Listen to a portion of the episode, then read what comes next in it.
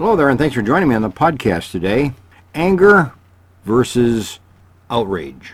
What about outrage?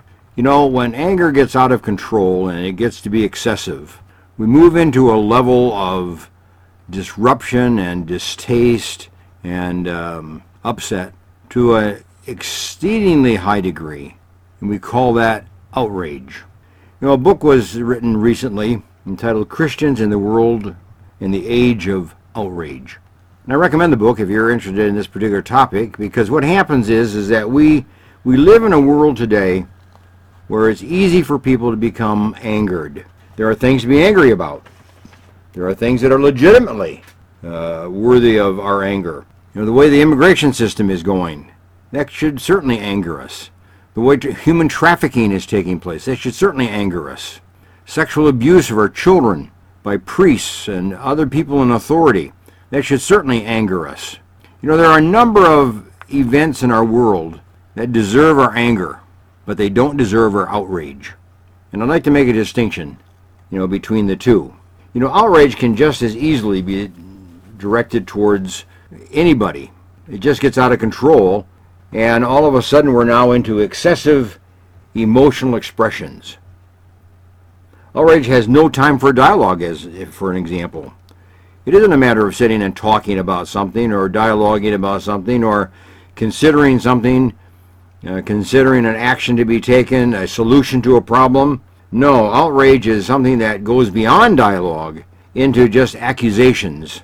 And outrage is obviously all around us.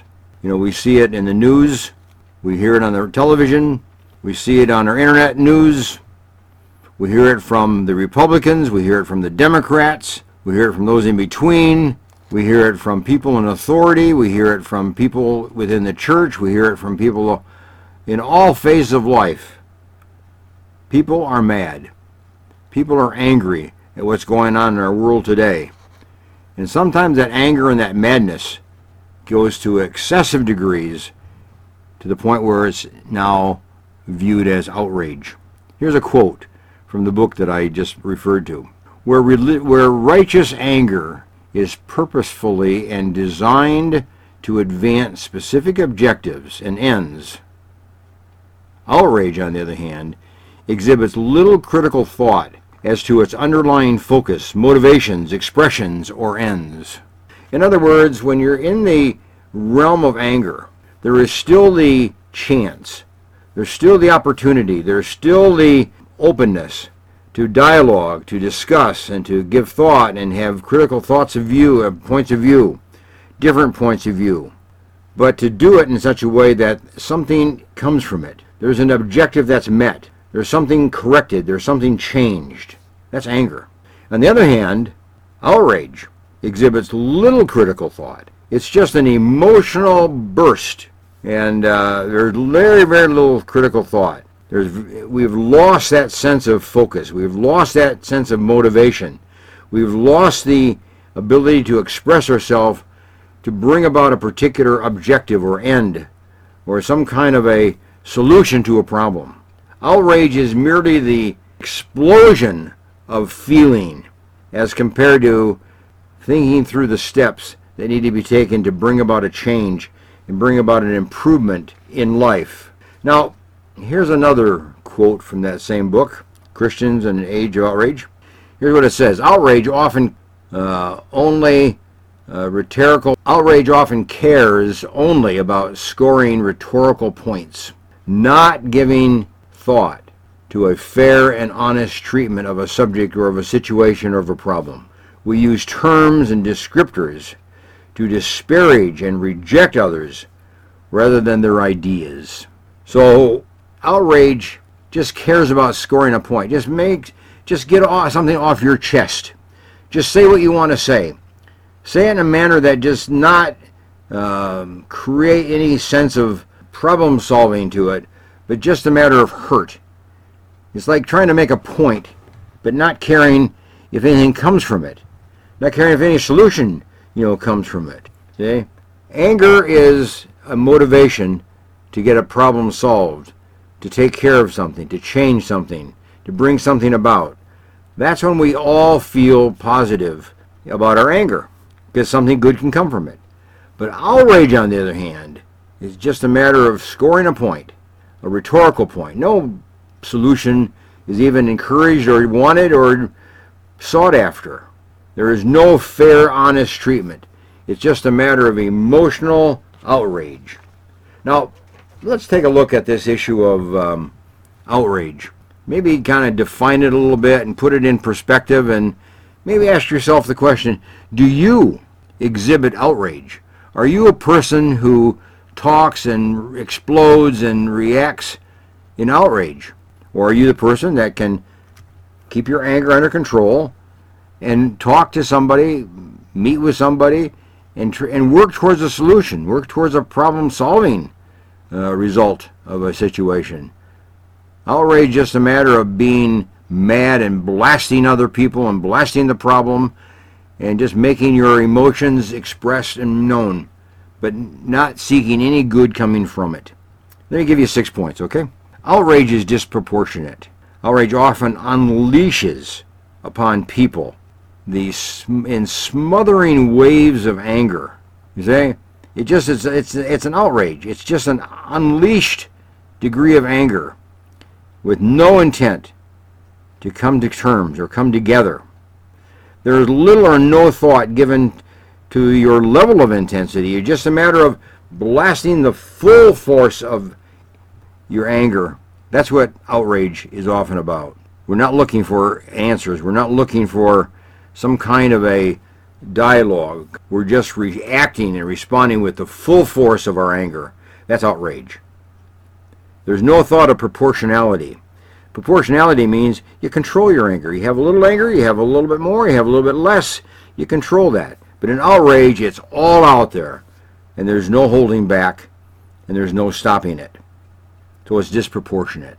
It's way out of the control. It's way out of the level of whatever the problem really is, because it isn't going to solve the problem. It's just going to put a spotlight on a problem with your emotions. Okay, here's the second point.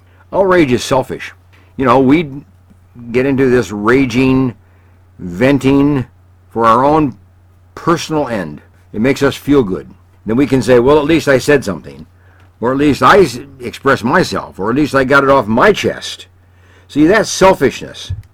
It, there wasn't an intent to bring people into a dialogue. There was no intent to get a solution. There was no intent to uh, create a new world or a new circumstance or a new answer to a problem.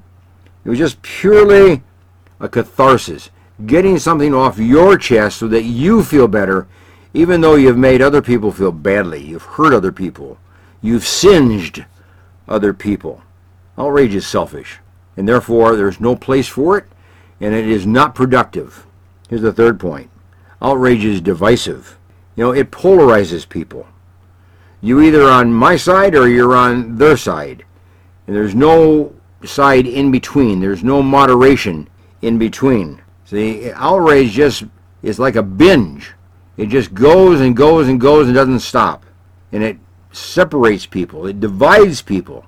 It divides people on issues. It divides people on a topic. It divides people on a problem. See? There's no way that you can sit and talk and reason. It's just you just send people away. You make people quiet. You shut up people rather than bringing them out into the open where they can talk about their views and understand your views and come to some kind of understanding. Okay, here's the fourth point. Outrage is purely visceral. It's emotional. It's just a matter of being uncritical and it's a gut reaction to a particular situation, to a person, to an idea, to some kind of an event, some kind of a situation, some kind of a problem. It's just a gut reaction. And people are not thinking rationally or critically. People are not thinking in a manner of problem solving or decision making.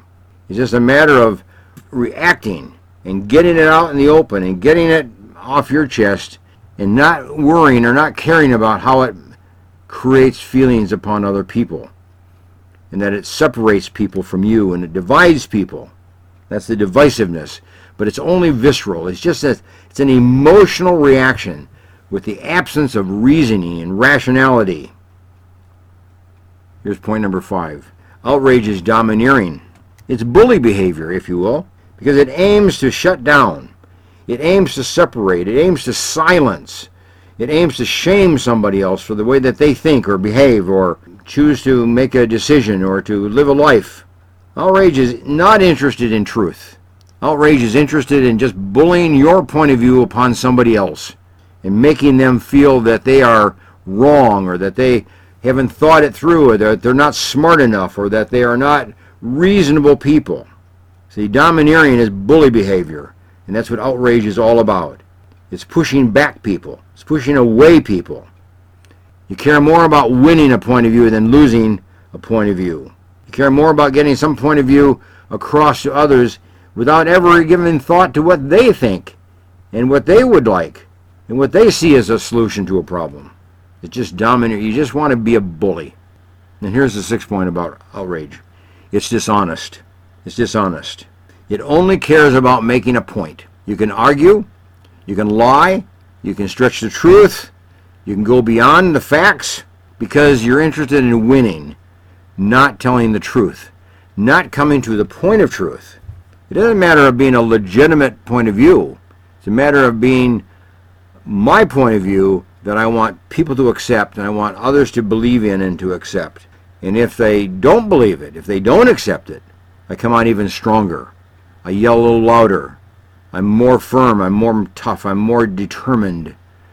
You know, and I shame people more, and I hurt people more, and I criticize people more, and I get it. It gets to be a personal reaction against other people. And the problem or the situation that you were upset about and outraged about gets lost in the process, and there's no solution. Outrage does not bring about a solution. Anger can. If you keep it under control and you are angry at a proportionate level, and you can still reason, you can think it through and listen to other people's point of view and have them listen to your point of view and dialogue together, yes, solutions can come through anger. But outrage, there is no solution. Because all we're interested in outrage is getting heard, having an opportunity to say something, having an opportunity to yell something, having an opportunity to blast somebody for their point of view and be angry at them because they don't accept your point of view. So outrage is a extremely negative behavior. It's an extremely divisive behavior. It's an extremely destructive behavior. It destroys marriage. It destroys relationships. It destroys uh, committees when you outrage occurs in committees. It destroys a group of people. And unfortunately, we see a lot of outrage even now in the political world. And it destroys the process that the political system is designed to achieve and to uh, operate from. Look at your own life. Look at the people in your life. Look at the people you deal with. You cannot reason with somebody who is unreasonable. You cannot reason with somebody who is in outrage. Don't try. Listen and listen and listen. And until they're done with their outrage, you'll get nowhere. So don't try to reason, don't try to argue, don't try to combat the point of view, don't try to take a different point of view, because outrage will not listen. Outrage will not consider. Outrage will not reason. So don't try. So there you are. It's a tough one. Some of you people live in a home where there is outrage. Husband, wife, a child, an adolescent lives with outrage expresses outrage regularly. It's a destructive way to live. So dysfunctional.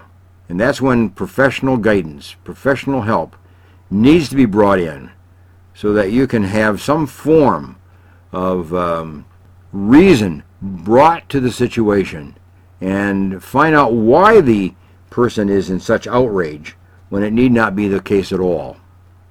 So thanks for joining me today, and um, I wish you well go to my website, www.booksbyhedberg.com. If you're a parent, check the book out, Doctor Teach Me to Parent.